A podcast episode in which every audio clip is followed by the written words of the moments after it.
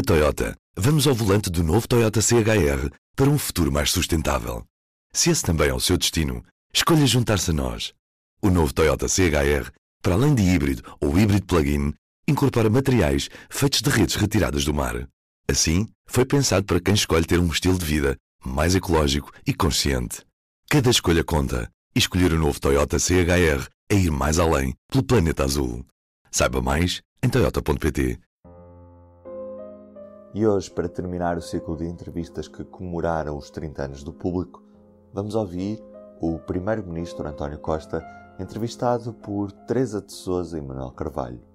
Este é apenas um certo. Para ouvir a entrevista completa, vá a público.pt. Se me pergunta se há sinais de que o Bloco, o Bloco e o PCP estão neste momento numa certa incerteza de definição estratégica. Se vale a pena voltarem a apoiar, eh, eh, ou melhor, continuarem a apoiar uma, uma geringonça 2.0, ou se querem voltar à forma tradicional de procurar empurrar o PS para, eh, para, para a direita, julgando assim criar espaço político, eu sinto-lhes essa tentação e essa, sinto-lhes essa hesitação. Agora, é uma hesitação que é frustre. Nunca fui tão claro, porque não gosto de divulgar em público as conversas privadas. Mas também, para ser sincero, já estou um bocado cansado de ouvir repetir a lenga-lenga falsa de que foi o PS que não quis prosseguir esta a trajetória da geringonça, primeiro porque é falso e segundo porque a realidade não corresponde a esse desenho. Segundo lugar, o que é que se passa com o PSD? O que se passa com o PSD é que o PSD adotou uma, tem, eh, passou a adotar uma estratégia que é a estratégia da guerrilha. O Dr. Rio não tem pensamento nenhum, ou se o tem, esconde-o, sobre qualquer matéria de fundo na sociedade portuguesa. Sempre que, que, sempre que prescinde que possa haver um fator de diferenciação entre o PS e a sua esquerda, ou se alia à nossa esquerda, como fez no IVA da, no IVA da eletricidade, ou, ou, ou, ou, procura. Não, a PPP não é uma coisa contra o governo. A PPP é uma coisa contra o Dr. Rio Moreira e para impedir o projeto do Matador do Porto. O voto do PSD hoje sobre as PP, de hoje no PPP não é nada contra o governo do PS, é única e exclusivamente o Dr. Rui Moreira e bloquear o desenvolvimento da cidade do Porto para manter aquela política paroquial que manteve enquanto foi Presidente da Câmara da, presidente da, Câmara da, da, da cidade. O exemplo do Montijo é absolutamente extraordinário. Como é que o Dr. O Dr. Rio diz simultaneamente? Defende a localização de Montijo. Acha que a lei que, permita um, que permitiria um município vetar é estúpida e que deve ser mudada, mas que não vai mudar eh, a lei que permitiria realizar, o, realizar o, o, pacificamente o, o aeroporto, porque saiu um título no Expresso que diz que ele seria a muleta do PS. Quer dizer, quem, quem, quem determina, quem se determina perante, perante, perante projetos desta dimensão nacional em função de títulos de jornal, quer dizer, desqualifica-se politicamente. Eu ouvi o discurso do Sr. Presidente, o Sr. Presidente da República.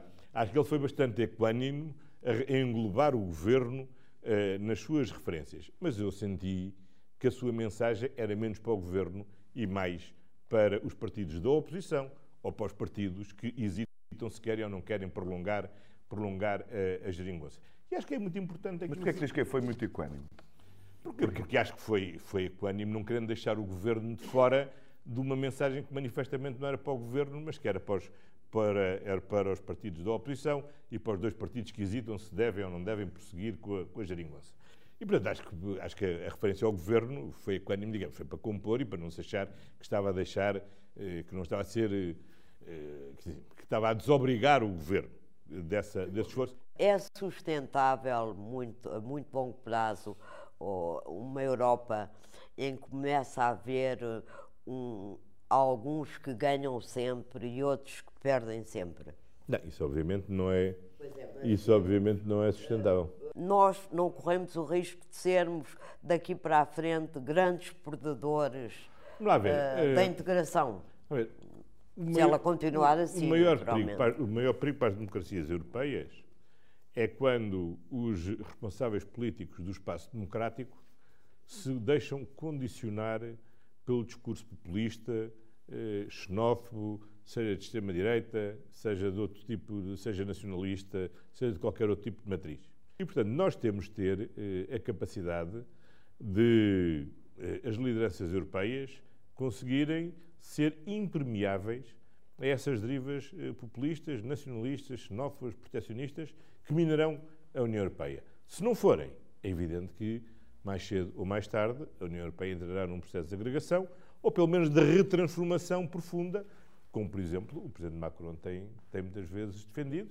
que é dizer eu não acredito nisto a 27 e portanto nós temos que inventar aqui um outro espaço onde a Europa se possa, a Europa que queremos se possa efetivamente construir. Eu acho que não devemos, apesar de tudo, eh, deitar a toalha ao chão e desistir de prosseguir esta Europa a 27. A União Europeia, neste momento, não se entende sobre nada. Há divisões profundas de relacionamento, ah. estratégia. Isso não é uma preocupação para si? Claro, claro que é uma preocupação. Claro que é uma Pode preocupação. pôr tudo em jogo. Claro que é uma preocupação para mim e, e fico, aliás, bastante irritado de ter dificuldade em ser otimista sobre essa matéria. Eh, de qualquer forma, foi possível com a eleição desta Comissão Europeia, desde uma eleição frágil da Presidente até uma eleição mais confortável do, do, do conjunto do Colégio de Comissários, eh, reforçar eh, a base política de apoio à Comissão, foi possível e, tem, e, foi, e, foi, e acho que foi muito positivo a forma como a Comissão conseguiu eh, eh apresentar uma agenda estratégica e arrancar com determinação na execução do seu programa com o programa do Green Deal, com o programa da transição para a, qual é, qual é do clima, com a, a transição para a sociedade digital. Nada, mas, mas quando chegou ao portanto, orçamento. Isso, mas, portanto, o, não podemos comprometer este momento de viragem que, nos parece, que pareceu existir com o arranque desta comissão, agora numa incapacidade de, chegado ao momento em que temos de concretizar este compromisso com a Comissão e com a Estratégia Europeia, dotando a Comissão dos recursos financeiros necessários ah, para executar essa estratégia e começando aqui a regatear como, eh, enfim, quatro países o têm, o têm, o têm feito. O que os números nos dizem é que nós estamos a crescer pela primeira vez desde o início, sensivelmente desde a primeira vez desde o início do século, desde 2017, mais do que a média dos países da União Europeia. A média, não a alguns é feita, outros países é com a média. Da E estamos a crescer acima da média. Isso aconteceu entre 86 e 2000, deixou de acontecer desde 2000 para cá. Voltou a acontecer em 2017, 2018, 2019. Todas as previsões apontam para 2021 e temos que assegurar que temos uma década de convergência sustentada. Comparar-nos, quando se faz essa comparação, é, é termos em conta que alguns desses países, em primeiro lugar, estão na fase em que nós estávamos entre 86 e 2000. Ou seja, partindo de uma fase, uma base muito, muito baixa e, portanto, os níveis de crescimento foram muito significativos. Segundo lugar, muitos desses países não têm os constrangimentos de fazerem parte da zona euro. E, sobretudo, nenhum desses países tem o nível de endividamento que o país, que o país tem. É que nós não temos estado só a convergir crescendo, nós temos estado a convergir também com um enorme esforço de desendividamento. Portanto, Agora, o fator crítico que, que, está, que, funciona como travão é, é a dívida. A dívida é, obvi é, obviamente um constrangimento pesadíssimo que nós temos e que não podemos deixar de, de, nos concentrarmos na sua diminuição, precisamente para libertar no futuro essa capacidade. E isso tem sido importante porque esse esforço tem tido uma tradução concreta no presente.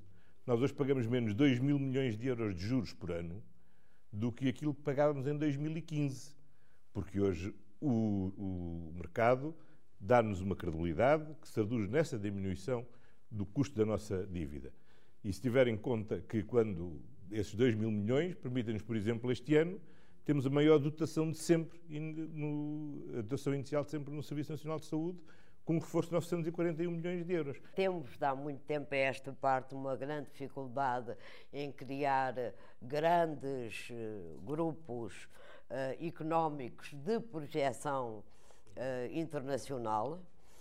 Temos condições para nos tornarmos uma espécie de satélite dessas grandes empresas internacionais e da economia europeia. A ver, Corremos hum. esse risco, quero dizer. A ver, nós, nós temos um tecido económico que neste momento está em diferentes escalas de tempo.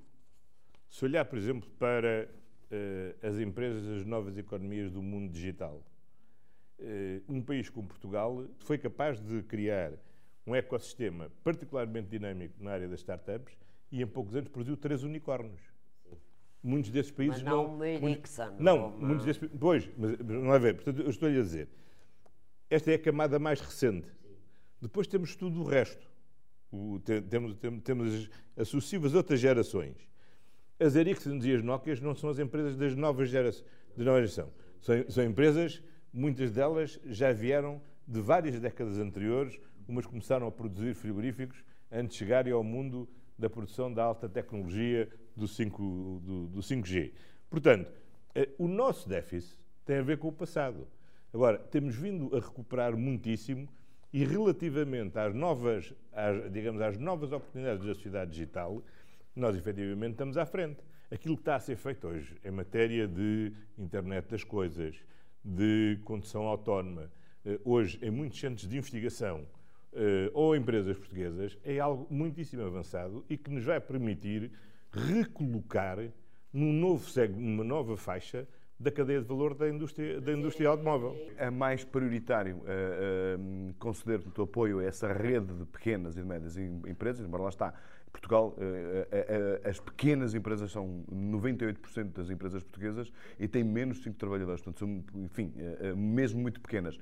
mas para si é mais importante isso de criar, portanto, de criar condições para campeões nacionais. Mas muitos destes tornam-se campeões nacionais. Eu, eu, por exemplo, eh, agora em Bragança, tive a oportunidade de conhecer uma empresa que é a maior produtora europeia de insufláveis para diversão.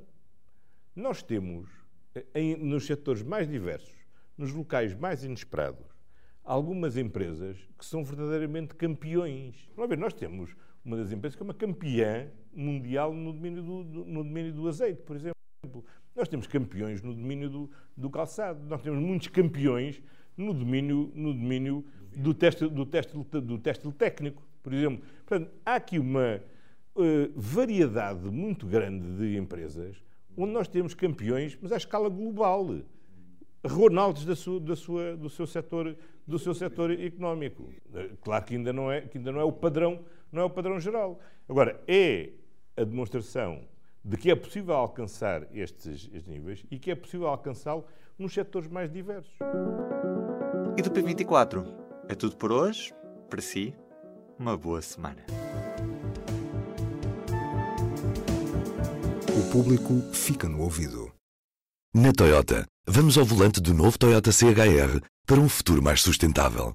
Se esse também é o seu destino, escolha juntar-se a nós. O novo Toyota CHR para além de híbrido ou híbrido plug-in, incorpora materiais feitos de redes retiradas do mar.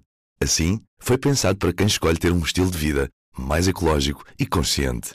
Cada escolha conta e escolher o novo Toyota CHR é ir mais além pelo planeta azul. Saiba mais em toyota.pt